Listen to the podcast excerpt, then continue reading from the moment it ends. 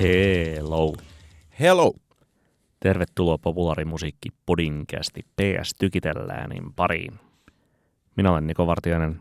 Minä olen Oskari Onninen. Joka on viime aikoina perehtynyt paljolti TikTokin maailmaan.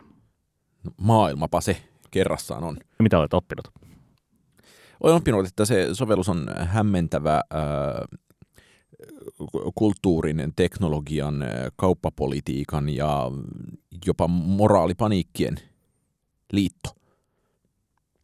Lisäksi olen oppinut sen, että mitä popmusiikin näkökulmassa ei ole voinut olla oppimatta, että tuossa parisen viikkoa sitten Universal Music Group ja TikTok laittoivat suksensa ristiin, minkä seurauksena TikTokiin tuli Universal-artistien osalta hiljaisuutta, mutta mitä TikTok sitten, kaikenlaiset tyypit siellä myös alkoivat täyttää laulamalla itse Draken ja Taylor Swiftin biisejä uudelleen.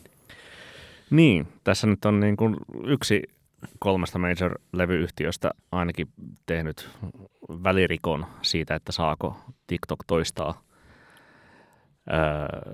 tai TikTok-videoiden taustalla pyöriä Universalin artistien musiikkia.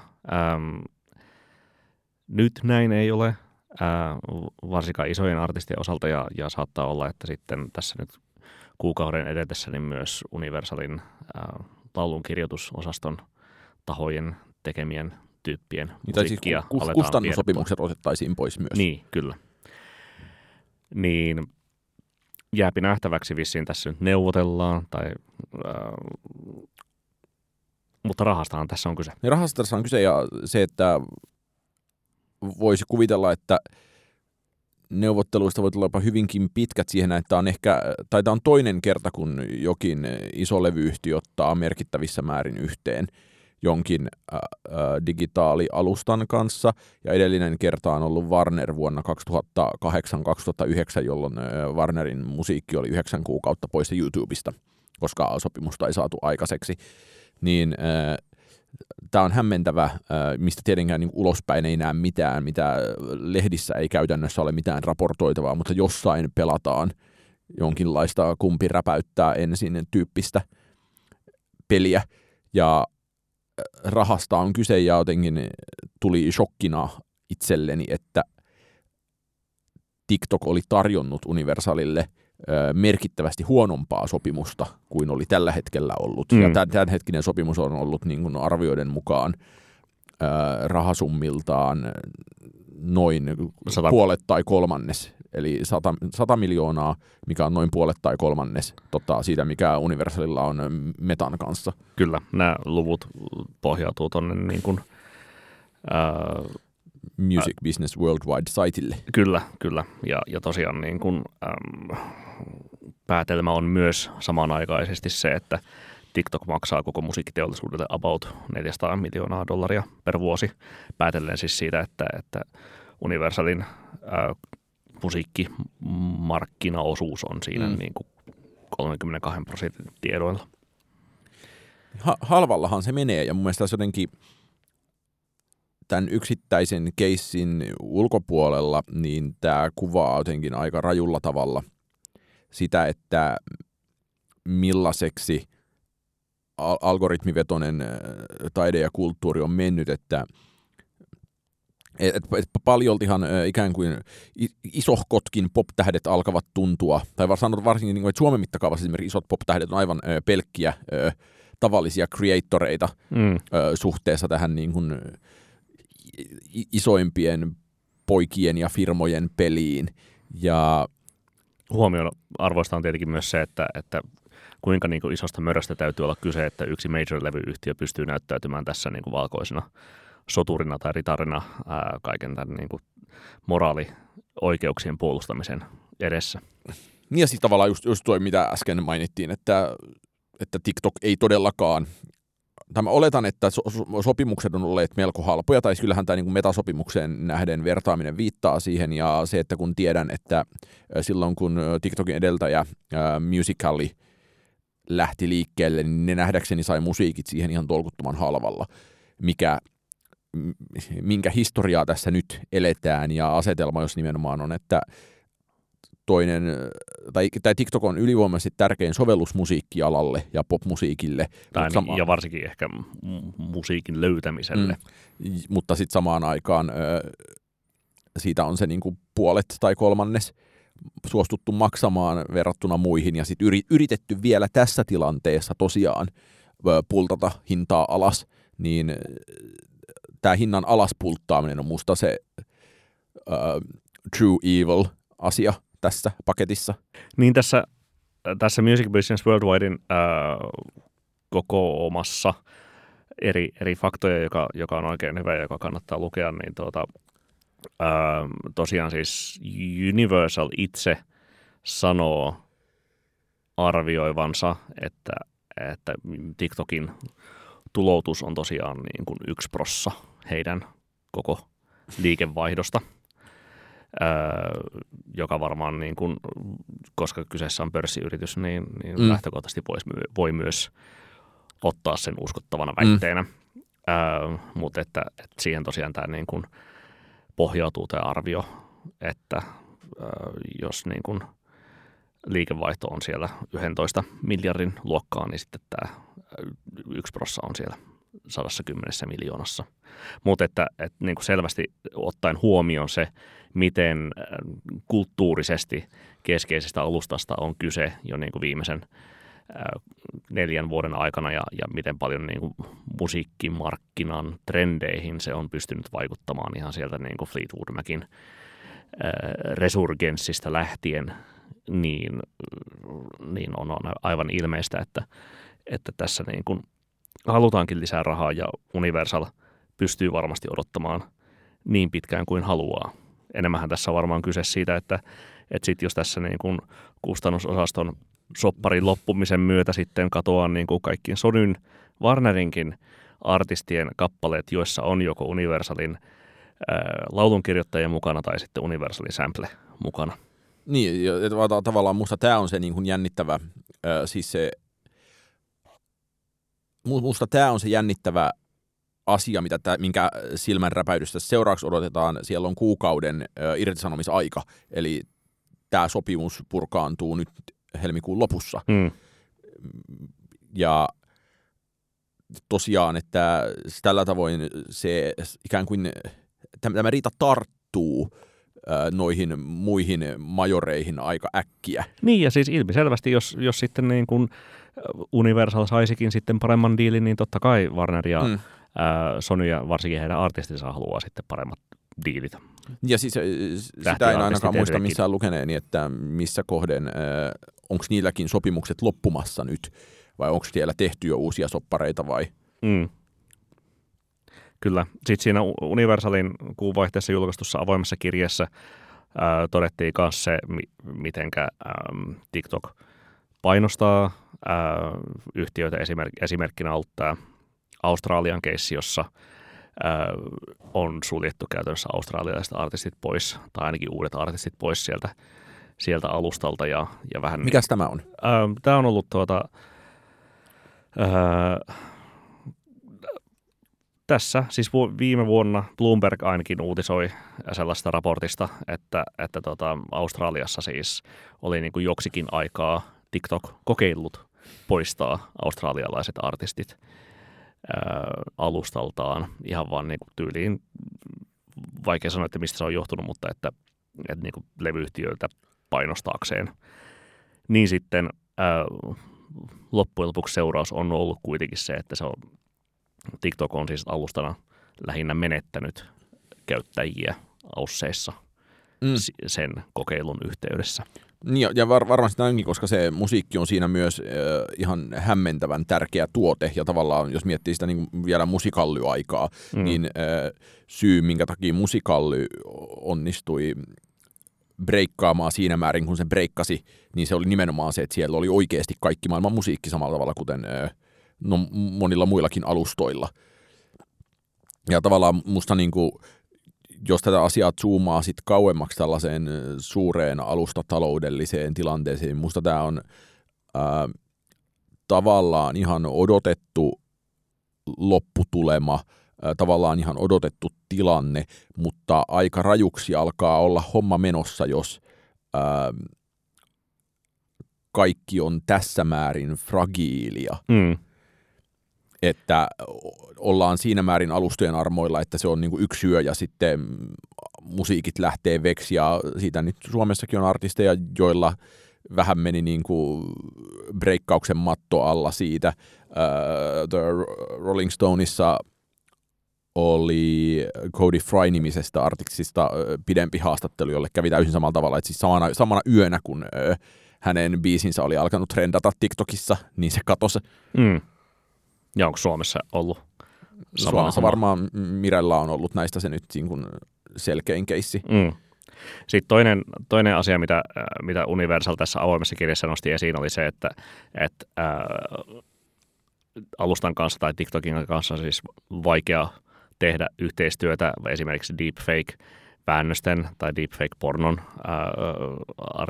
artisteista tehtyjen väännösten kitkemiseksi. Ja kolmanneksi sitten se, että... Niin siis on AI-kysymys. Niin, ja kolmanneksi on tämä tekoälykysymys. Eli että esimerkiksi Foxin artikkelissa on huomautettu just siitä, kuinka Universal on saanut YouTuben painostettua kitkemään esimerkiksi just niin kuin viime vuonnakin käsitellyt Drake AI-kopiot alustaltaan pois niin kuin ihan itse, eikä niin, että tarvii ensin valittaa ja näin edespäin. Eli samanlaista yhteistyötä varmasti niin kuin Universal odottaa sitten TikTokin kanssa saavansa aikaa. Tai ainakin, no välttämättä ei ehkä niin kuin realistisesti, mutta ainakin yhtenä tämmöisenä niin syytöskeinona tässä käytetään sitä. Ja minusta se, että kun Universal kirjoitetaan kirjeensä TikTokille, jossa he latoivat asiat pöytään ja tosiaan siellä painottivat, että TikTok kehtaa vaatia aiempaa paskempaa diiliä. Ja siellä painottivat, että TikTok kehtaa vaatia aiempaa paskempaa diiliä rahallisesti, niin kyllä se on ehkä vähän alihuomioitu se AI-osasto siinä, koska nimenomaan mietitään siinä määrin, että mitkä kaikki tahot vaikkapa paraikaa käy ChatGPT:n kanssa tai erinäisen muiden AI-vempeleiden kanssa kiistaa siitä, että onko heidän kamojaan saanut louhia sinne AI:ta opettamaan, niin tavallaan... New York Timesista lähtien. Niin tästä jäi kuva, että TikTok ei ole ollut erityisen halukas tekemään tällaista yhteistyötä, jolloin ikään kuin sitten se Universalin musiikkikatalogi on muuttunut samanlaiseksi tekoälyn uudelleen generoimien asioiden lähteeksi kuin moni muukin internet, jolloin käytännössä de facto kävellään vaan tekijänoikeuksien yli. Mm. Luitko, Oskari, sen Cory Doctorowin Enshittification-esseen nyt FT:stä hiljattain? No tietenkin luin. Kaiken, missä on ollut sana enshittification, olen kyllä lukenut. Niin varmasti just se pätee ihan sitten samalla tavalla tähän TikTok-kehitykseen myös, että siis sinänsä niin kuin varsinkin tässä vaiheessa, kun tätä riitaa käydään, niin ei ehkä niin kuin TikTok vielä ihan hirveästi koe huolta siitä, että kuinka heidän käyttäjänsä voivat, vaan tarkoituksena on sitten myös neuvotella mahdollisimman pitkäkestoiset, mahdollisimman alhaiset lisensointidiilit alustalle sitten tulevaisuutta ajatellen. Niin siis ehkä jos käydään vielä läpi mitä enshittification, jonka itse mieluiten suomen on paskoontumiseksi. Paskiintumiseksi. Paskiintumiseksi. Mä sanoisin niin. Pitää tehdä joku gallup kuulijoille tästä. Tarkoitan, mutta se kuvio on yksinkertaisesti vaan tämä, että miten isot alustat ovat luoneet itselleen toimintamallin, jossa ensin tarjotaan kaikkia hyvää. Verkostohyötyjä ja niin edespäin. Tai ainakin, että kun tulet alustallemme, niin tapaat kaikki ihmiset ja et lähde meidän alustaltamme pois, koska siellä ovat kaikki ihmiset. Ja sitten jossain vaiheessa, kun siellä ovat kaikki ihmiset ja ihmisiä enää ehkä tarvitse tavoitella, niin sitten sitä alustaa voidaan vaan lähteä paskomaan. Niin, ja lisätä sitä niin kuin kaikenlaisen mainospaskan niin määrää siellä. Niin, minkä niin kuin näkee siitä, että tavallaan niin kuin Facebook on adblockeista huolimatta aivan sellainen pop-up-helvetin tasoinen internetviritys. Kyllä, tätä nykyään. Ja näyttää pelkästään asioita, joita ei halua nähdä tai ei ole pyytänyt näkevänsä. Mut miten sä sitten sijoittaisin TikTokin tähän kohtaan? Tai miten, selitän vielä kuulijoillemme auki tämä strategia näissä sopimuksista tässä kohdassa. Niin siis eihän TikTokinkaan tarvitse, TikTok on siinä vaiheessa, että sillä on niin paljon käyttäjiä, ettei se tarvitse niin hankkia käyttäjiä enää, vaan se tietenkin siis tekee rahaa tunkemalla maksettua sisältöä käyttäjien ruuduille, ja mitä enemmän sitä, tai mitä vähemmän tietenkin niin kuin ihmiset tuottavat sitä sisältöä sitten, jos siinä kannustimena on nimenomaan, että siellä olisi joku Drake tai Taylor Swift tai Bad Bunny taustalla, niin sitä vähemmän sitä niin kuin omaa tuotettua sisältöä tulee, ja sitä isompi osa siitä on sitten sitä maksettua mainossisältöä, jota ihmiset edelleen selaavat, koska heillä on tottumus siihen. Niin, ja tavallaan mun mielestä tämä pointti myös, no huomionarvossa on se, että miten nopeasti TikTok alkaa olla käynyt tämän niin kuin syklin läpi, mutta samaan aikaan myös se, että mikä ei välttämättä vielä näy Suomessa, jossa voi ajatella, että TikTok-artistit, tai TikTok on edelleen täysin niin kuin järkevä vempelee artistien tunkemiseksi Spotify-listoille, ja siellä on tosi paljon enemmän artistille voitettavaa kuin hävittävää, mutta se, että ne päivät voi olla yllättävän äkkiä ohi siinä vaiheessa, jos toi sykli menee niin pitkälle, että se mainostettu kontentti alkaakin olla se, joka siellä vetoaa, jolloin sitten se ei toimikaan enää samalla tavalla esimerkiksi indie-artistien läpilyöjänä kuin se tällä hetkellä toimii. Ja kun on itsekin kuullut näitä ajatuksia siitä, että tämä TikTok UMG-kiista on niin viimeisimpiä esimerkkejä siitä, että mihin majoria enää tarvitsisi, niin saattaa olla myös niin, että sitä majoria tarvitsee lähitulevaisuudessa siihen, että major maksaa sun biisit TikTokissa esille, niin että ne ei nousisi muuten siellä.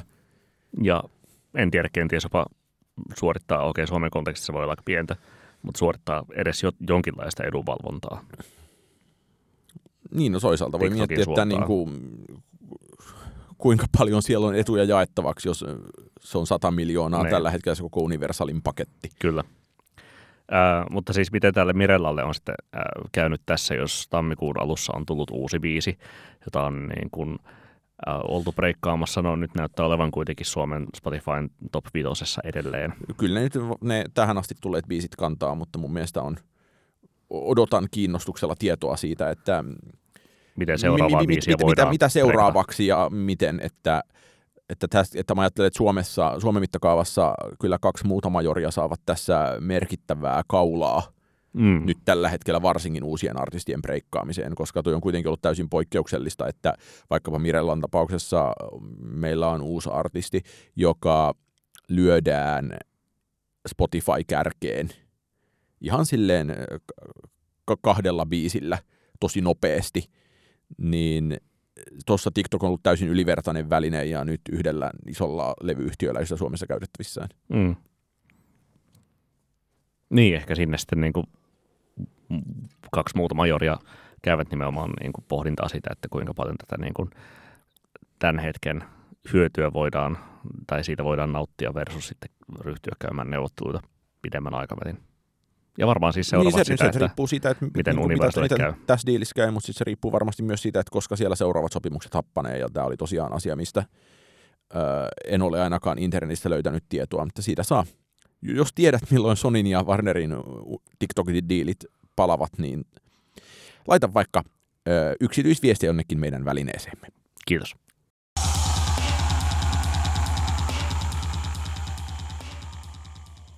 No, mites? Maistuuko country?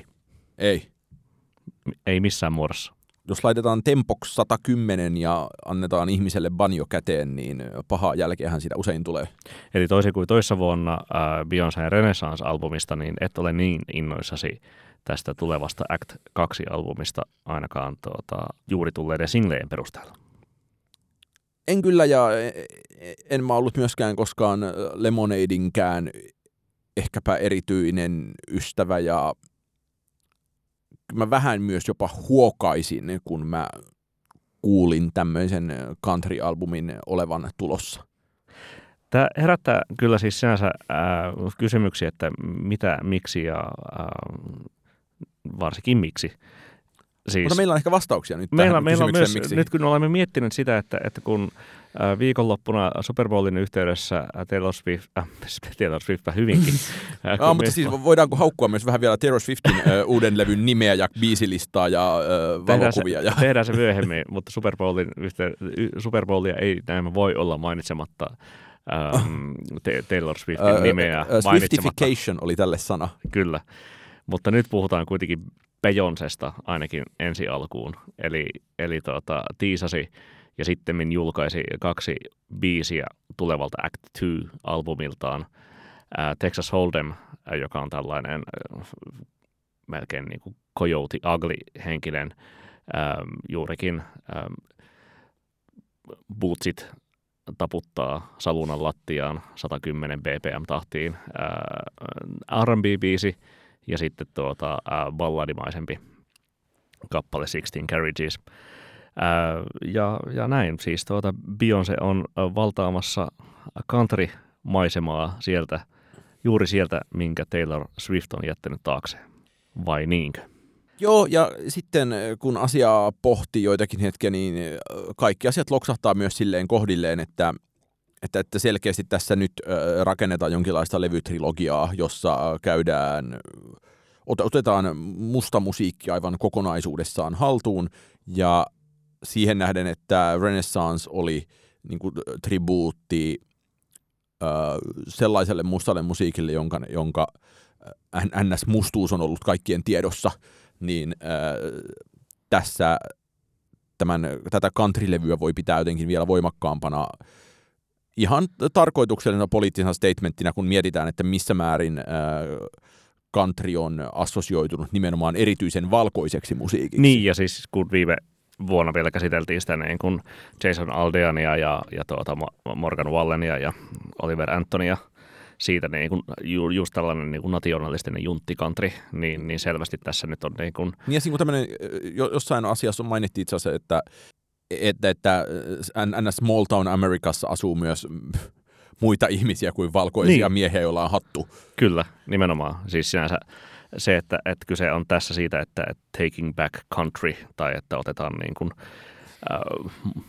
muistutetaan vahvasti siitä, että missä ne country-musiikinkin juuret on varmasti yksi niin kuin Beyoncén keskeinen missio tässä. Ja siis niin kuin lisähuomautuksena nimenomaan se, että eihän niin kuin country ole varsinaisesti Beyoncélle uusi asia, että siellä Lemonade-levyllä on Daddy Issues, jonka Beyoncé kävi Dixie Chicksin kanssa esittämässä Country Music Awardsissa vuonna 2017. 17 se esitys oli. Eli sitten se on Gala Country Music Awards 16, joka on vuonna 17. Ehkä näin, joo.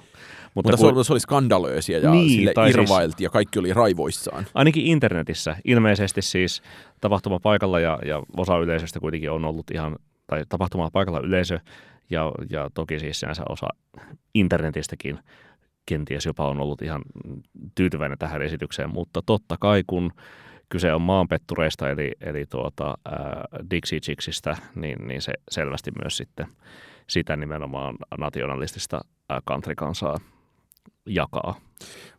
Varsinkin kun siellä on R&B-tähti sitten, musta R&B-tähti vielä esittämässä. Musta tavallaan hauskalla tavalla törmää ne asetelmat, että samaan aikaan, kun voidaan ajatella, että pop-sateenvarjogenrenä on tavallaan imaissut kaikki genrensä sisään, niin se, että Yhdysvalloissa kuitenkin listat on vaikkapa genrelistoja tietenkin edelleen. Ja nythän tästä tulee ihan hillitön sota näillä hetkillä, kun aletaan katsoa, että kelpaako nämä uudet Beyoncén biisit countrylistalle, vai eikö ne kelpaa. Ja esimakua tässä saatiin silloin siis Old Town Roadin kanssa. Kyllä, 2019 Lil Nas X Old Town Road vieraili hetkisen ajan Billboardin countrylistalla, sitten vedettiin pois, koska ei Billboardin mukaan hengi riittävästi countrymusiikin olemusta, niin saapa nyt nähdä sitten, ja tätähän tässä nimenomaan haastetaan, että pääseekö nämä sinne countrylistoille, ryhtyykö countryradiot soittamaan tätä, näitä biisejä tai levyn muita biisejä. Nythän tässä tällä viikolla on nähty se, kuinka Beyoncé-fanit ovat toivoneet paikallisilta countryradioiltaan näitä biisejä, ja ensin on joku paikallinen radio ainakin viralliksi mennessä vastauksessaan sanonut, että no ei soiteta, ja loppujen lopuksi ovat sitten soittaneet. Eli just tämmöinen niin kuin se, mitä Lil Nas X:llä ei niin kuin silloin, eikä varmaan vieläkään, ei varmasti vieläkään ole tällaista samanlaista yleisömassaa takanaan, niin nyt oikein testataan Beethoven voimaa. Ja mun mielestä tässä nimenomaan paljon tätä musiikkia, tai tähän mennessä julkaisua musiikkia kiinnostavampaa on tämä, että tässä aidosti väännetään niin kuin isoimmalla mahdollisella rautakangella tietynlaisia rakenteita auki, ja joista tavallaan nimenomaan kiinnostavina on just tämä, että kun jossain kohdeen Yhdysvalto- ja genreajattelu sit elää kuitenkin noin ihan hirveän tiukkana. Ja niin, ja myös se, että genre on sellainen niin kuin enemmän kuulijakunnan identiteetti kuin kyllä, sitten musiikkityyli. Kyllä, ja tämä on se Kelefa Sannehin pointti, että genret määriytyy enemmän kuulijakuntien ryhmäidentiteettien kannalta kuin itse musiikin, niin tavallaan tätä haastetaan tässä systeemissä jotenkin ihan poikkeuksellisen täysillä, ja se on musta yllättävän jopa kutkuttavaa sitten kuitenkin. Mm. Niin, sulla oli jopa tämmöinen kotimainen vertauskohta tähän niin kuin, artisti, joka yrittää olla genreä X, mutta genren X-populaatio ei ota omakseen. Joo, mulle tuli jotenkin hyvin assosiatiivisesti mieleen se, että kotiteollisuus ei koskaan kelvannut metallibändiksi, vaikka siinä moni asia oli sitä, ja sitten niitä tuskakeikkoja vaikka ollut vuosien aikana tyyliin 2. Ja että tavallaan musta se niin kuin liittyy tähän genre-identiteettiasiaan. Itse asiassa siinä Sannehin kirjassa myös hirveästi eritellään sitä, että millä tavoin country-identiteettiin on nidottu sisään semmoinen äärimmäinen valkoisuus, mikä sitten tavallaan ei ole myöskään historiallisesti mitenkään kestävä ajatus, suorastaan täysin päinvastoin. Mietin tätä asiaa myös ehkä sit vähän niin kuin Taylor Swiftin kautta silleen, että vaihtamalla levyltä tyyliä, niin Swift on omalla tavallaan osoittanut genreajattelun vanhentuneisuutta, mutta tehnyt sen pikemminkin silleen, että siinä ei mennä näiden amerikkalaisen musiikkibisneksen listarakenteiden ja muiden rakenteiden kautta ehkä niinkään, että mä en ajattele, että siinä operaatiossa on ollut lainkaan väliä sillä, että mitkä biisit, tai että mitkä biisit päätyi countrylistoille lopulta, mitkä biisit päätyi countryradioihin. Se oli vaan, että tämä kaikki on nyt poppia ja kuunnelkaa tätä. Ja musta tässä nyt niin kuin Niin ehkä myös on just se, että niin kuin countrysta vähän niin kuin kasvetaan sen poppilistoille, mutta että harvemmin tai onko hirveämmin oikeastaan tapahtunut sitä, että poppilistoilta siirrytään sitten, niin, tai että voidaan päästä vähän niin kuin sinne countrylistoille ns. Takaisin, tai ei edes takaisin, jos ei ole sieltä ikinä aloittanutkaan, mutta se, että artisti, niin kuin Taylor Swift, voi kasvaa sieltä niin kuin countrylistoilta niin kuin valtavirtalistoille, mutta voiko valtavirtalistalta päätyä sitten niin kuin osaksi sitä countrylistaa varsinaisesti? No, musta on hirveän jännittävää, että siis vaikka Maggie Rogersilta tuli just uusi biisi, joka on musiikillisesti aivan äärettömän countrya. Se on paljon countrympaa kuin käytännössä mikään Casey Musgravesin ikään kuin pop-ajan biisi, niin se, että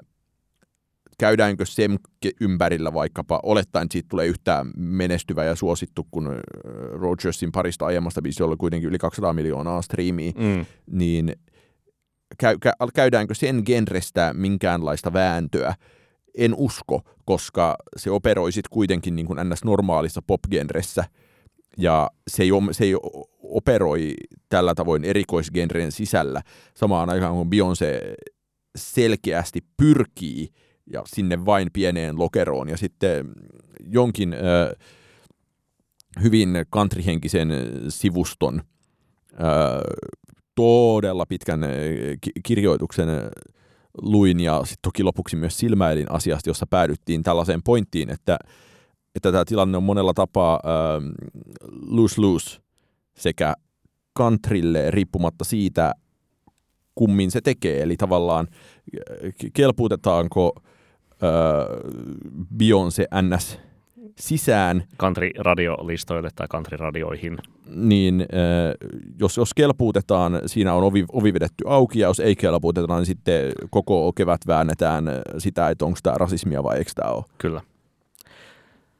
Niin, siis toisaalla oli myös niinku vertailukohta nimenomaan tuonne 60 vuoden taakse Ray Charlesin Modern Soundsin Country and Western Music-albumiin, joka on jonkun, olisiko se olipa New York Timesissa vai missään tämä vertailukohta oli, mutta että niinku edellinen kerta, niinku selvästi tällainen niinku verrattavissa oleva kerta, jossa tällainen niinku iso pop-tähti, iso musta pop-tähti on lähtenyt tekemään countrylevyn, ja koska sitä ennen kuitenkin Ray Charles on ollut enemmän sieltä niin R&B:n ja popin sektorilta ollut tunnettu, ja sitten ensinnäkin onnistunut tekemään vähintäänkin niin kuin retrospektiivisesti ison levyn genressä, ja nyt tässä niin kuin sitten saapi nähdä, että onnistuuko Beyoncé samanlaisessa tai vähintäänkin samanlaisessa murtautumisessa. No jos noista kahdesta biisistä, eli Texas Hold'emista ja Sixteen Carriagesista voi jotain päätellä, niin en ole niin toiveikas, koska se mikä tässä niin kuin, niin paljon kuin tätä hanketta sinänsä symppaakin, niin harmittaa, että ne biisit ei ole sen parempia. Kyllä se Sixteen Carriagesissa on ihan hyvä balladi, ja se voisi mennä vaikka niin kuin minkä lie Casey Musgravesin vetämänä, mutta että varsinkin ehkä ton Texas Hold'emin symppaaminen vaatii kyllä melkoista niin kuin Beyoncé-faniutta. Ja siis mulle jäi ihan mieleen vielä sellaisetkin huomiot, että yllättävän paljon Texas Hold'emissa on sit myös hyvin R&B-mäisiä elementtejä. Tavallaan kun lähtee kuuntelemaan silleen tarkemmin vaikka rytmiikkaa tai lähtee kuuntelemaan harmonioita tai tollaisia, niin musta siinä jotenkin tämän kaiken tarkoituksellisuuden mukaisuutta korostetaan sillä, että ne R&B-elementit on siinä oikeastaan mukana, vaikka se estetiikka on sinänsä tosi countrya. Ja mun mielestä tässä niin kuin operaation tarkoituksellisuutta korostetaan myös sillä, että taas sinne on valittu jokin famöösi musta slide-kitaristi ja nimenomaan niin kuin country-artisteja tämän koko operaation kyllä tueksi, jolloin ikään kuin kaikella alleviivataan, että tämän paikka on nyt country-listoilla. Tämä on countrya. Tähän pitää suhtautua countryna, tällä pitää päästä Country Music Awardsiin. Ja sitten odotetaan, että mitä melko tulenarassa Yhdysvallassa tapahtuu suhteessa tähän. Mm. Mutta esimerkiksi siis vertailun vuoksi siis se niin kuin Ray Charlesin Modern Soundsin Country and Western Music, se nyt oli kuitenkin Grammy Album of the Year -ehdokkaana silloin aikoinaan. Varmasti siis tässä nyt iso julkisuusmylly käydään myös sen osalta, että mitäs kävisi vaikka ensi vuoden Grammy Awardsissa. Ja toki siis Ray Charles sitten pari vuotta sitten itse vailla mitään semmoista niin kuin isompaa ristiriitaa tai huomiota siis otettiin Country Music Hall of Fameen mukaan kolmantena mustana muusikkona ikinä, mikä siis tietenkin myös kertoo siitä, että miten niin kuin valkoinen identiteettiprojekti countrymusiikki on sitten niin kuin valkoiselle Yhdysvaltaille ollut. Mm. Ja tavallaan niin kuin näin ehkä jopa sille, että mihin tämä voi parhaimmillaan johtaa, niin kyllä tämä voi johtaa jonkinlaiseen genrepoliittisen listasysteemin ja ehkä jopa niin kuin genrepoliittisten radioidenkin tietynlaiseen dismantläämiseen. Kohti tuhoa. Ja se olisi musta hirveän edistyksellistä suorastaan. Hmm. Mutta mites on sitten, Niko Vartiainen, aiotko suosilla countrymusiikkia? No nimellisesti, mutta vain nimellisesti. Sillä aion suositella uutuusalbumia taholta nimeltä Cowboy Sadness, jonka Selected Ambient Works Volume 1 albumin nimi jo voi viitata tällaiseen, no en tiedä onko siinä nyt kieliposkessa vai ei, mutta sinänsä vahvan, vakavaa kuuntelukäyttömusiikkia on kyseessä. Siis taustalla on tässä podcastissa aiemminkin suosittelemani Bing & Ruth, Ambient-projektin keskeinen henkilö David jotain, ja sitten myöhäis 00 indie-yhtye The Antlersin Peter Silverman ja sitten joku Port St. Willow-niminen artisti. He on muodostaneet tällaisen ambientin. Siis sä noin vain mainitset podcastissa Antlersin ilman mitään trigger warningeja. He ovat tosiaan muodostaneet tällaisen ambientin superyhtyeen nimeltä Cowboy Sadness, ja sen uutuusalbumi on oikein mallikelpoinen suoritus. Onko käyttömusiikkia vai vielä enemmän? No siis, voi olla jopa vielä enemmän. On siinä vähän sellaista niin kuin post-rokihtavaakin meininkiä, joka saattaa olla kyllä monelle enemmän uhka kuin mahdollisuus, mutta tosi hyvin toimii myös pelkästään käyttömusiikkina.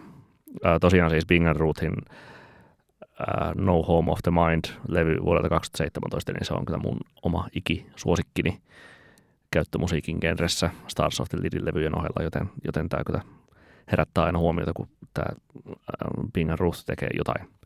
Toisekseen vähän samankaltaisessa, mutta kuitenkin rytmikkäämmässä genressä, niin suosittelen italialaisen konemusiikkiartisti Donato Dossyn uutta albumia nimeltään Magda, joka tuossa kuukausi sitten julkaistiin.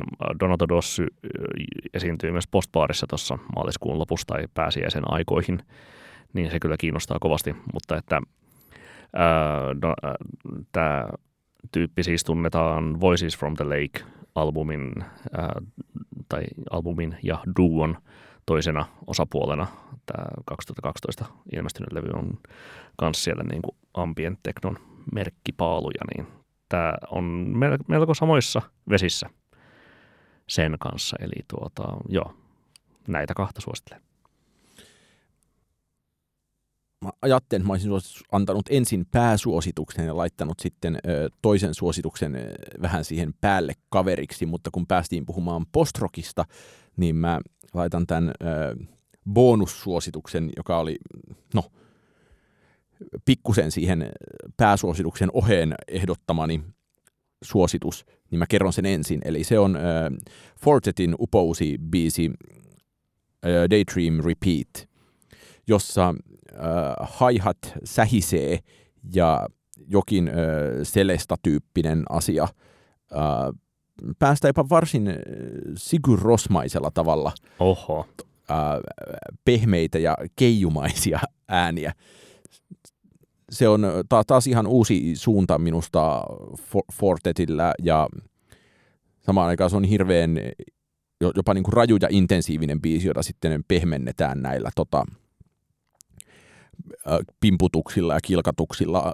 Maaliskuusta tulee levy, jonka edellinen, tai oletan, että se myös edellinen Four Tet uusi biisi on sillä levyllä Loved, niin siinä on hyvin sellaista kideimäistä, synteettistä tekstuuria, mutta se ei ole musta lainkaan niin hyvä kuin tämä Daydream Repeat. Olihan se viime vuoden se Three Drums vissiin on sillä uudella levyllä kanssa. Siinähän oli kanssa. Niin sekin on tullut jo totta. Niin. Voisi ajatella olevan post-rock, tai siis siinä onkin vähän. No sittenhän sieltä voi tulla niin kuin jopa paras Four Tet-levy tähän asti. Niin, kyllä siis nämä antaa olettaa sellaista, siis Mä en ole ikinä siitä Roundsista niin paljon innostunut, mutta pidän ehkä itse erityisesti sitä There is Love in Youta. Joo, There is Love in You on mun mielestä ehdottomasti se The Four Tet -klassikko, joka on määritellyt tosi paljon tulevien vuosien asioita. Ja mikä se sun pääsuositus sitten oli? Mun pääsuositus on tunti 18 minuuttia Ruotsissa asuvan koloradolaisen urkumuusikko Kali Malonen musiikkia. Uuden levyn nimi on All Life Long, ja siinä aika vaikuttavalla tavalla hyvin paljon samoja teemoja soitetaan sekä uruilla että vaskilla että kuorolla. Ja se on hämmentävää sellaista suoranaista jylhyyttä, joka siinä on, ja sitä voi tekee mieli tuutata aivan silleen asunnon täydeltä, ja olisi mahtavaa, että Kali Malone tulisi kuoron ja vaskien kanssa tuuttaamaan sitä musiikkitalon uusilla uruilla. Ja, se olisi jotakin. Se olisi jotakin. Mun mielestä paljon tätä nimenomaan... Nyt Full Stream Records, hoitakaa homma. Mikrotonaalista ambienttia, varsinkin myös niin kuin oikeilla soittimilla, eli uruilla vedeltynä olen seurailut, eli just Ellen Arcprota ja Sara Davacia ja näitä. Mun mielestä tämä uusi Kali Malone on tämän niin kuin mikrogenren kyllä aivan ensimmäinen selvä klassikkolevy nyt silleen. Ai. Aika monella soitolla. Kuinka paljon kuuntelit sitä viimevuotista Das Spring Hide Its Joyta? Siis mä tein sen kanssa siis silleen, että tilanteissa, joissa mä olin paikoissa, joissa mä en pystynyt nukkumaan esimerkiksi sen vuoksi, että mä olin ollut samassa huoneessa kuorsaavan ihmisen kanssa, mä oon laittanut, tai myös bileiden kanssa, niin mä oon laittanut... Käyttömusiikkia kerrakseen siis. Vastamelu AirPodit korviin ja kuunnellut sitä, koska sitten mä tiedän, että se kestää kuitenkin sen 3 tuntia. Kyllä. Niin tavallaan ei myöskään havahdu siihen, että musiikki 5 tuntia loppuu. Käyttötavasta riippuen. Ei havahdu siihen, musiikki loppuu. Ja se on ollut tosi hyvä tässä. Ja mä oon käytännössä lähinnä sellaisena. Ja... En silleen muuten ihan hirveästi ole jaksanut kuunnella, kun se oli yksitoikkoinen levy. Joo, vähän. Mutta... Sanoinpa juuri yksitoikkoiseksi Kali Malonen ja sun noukon levyä. Mut joo. Joo, toimistokontekstissa itselläkin se. Vielä voitko kertoa tästä All Life Long-levystä sen verran, että minkä kappaleen haluat nostaa soittolistalle, koska jos itse saan vapaat kädet, niin laitan sieltä varmastikin lyhimmän biisin. Moving Forward-kappaleen loppupuolelta. En muista, mikä se on, mutta sen mä olen poiminut omille soittolistoilleni. Ja inhimillinen 6.12 kesto. Hyvä. Se lähtee. PS tykitellään kaikki hitit soittolistalle nyt. Ja sen soittolistan linkin löydätte kyllä myös tämän podcastin show notesista, jos ei ole vielä tullut vastaan. Minä laitan sen sinne, mutta siihen asti PS. Tykitellään.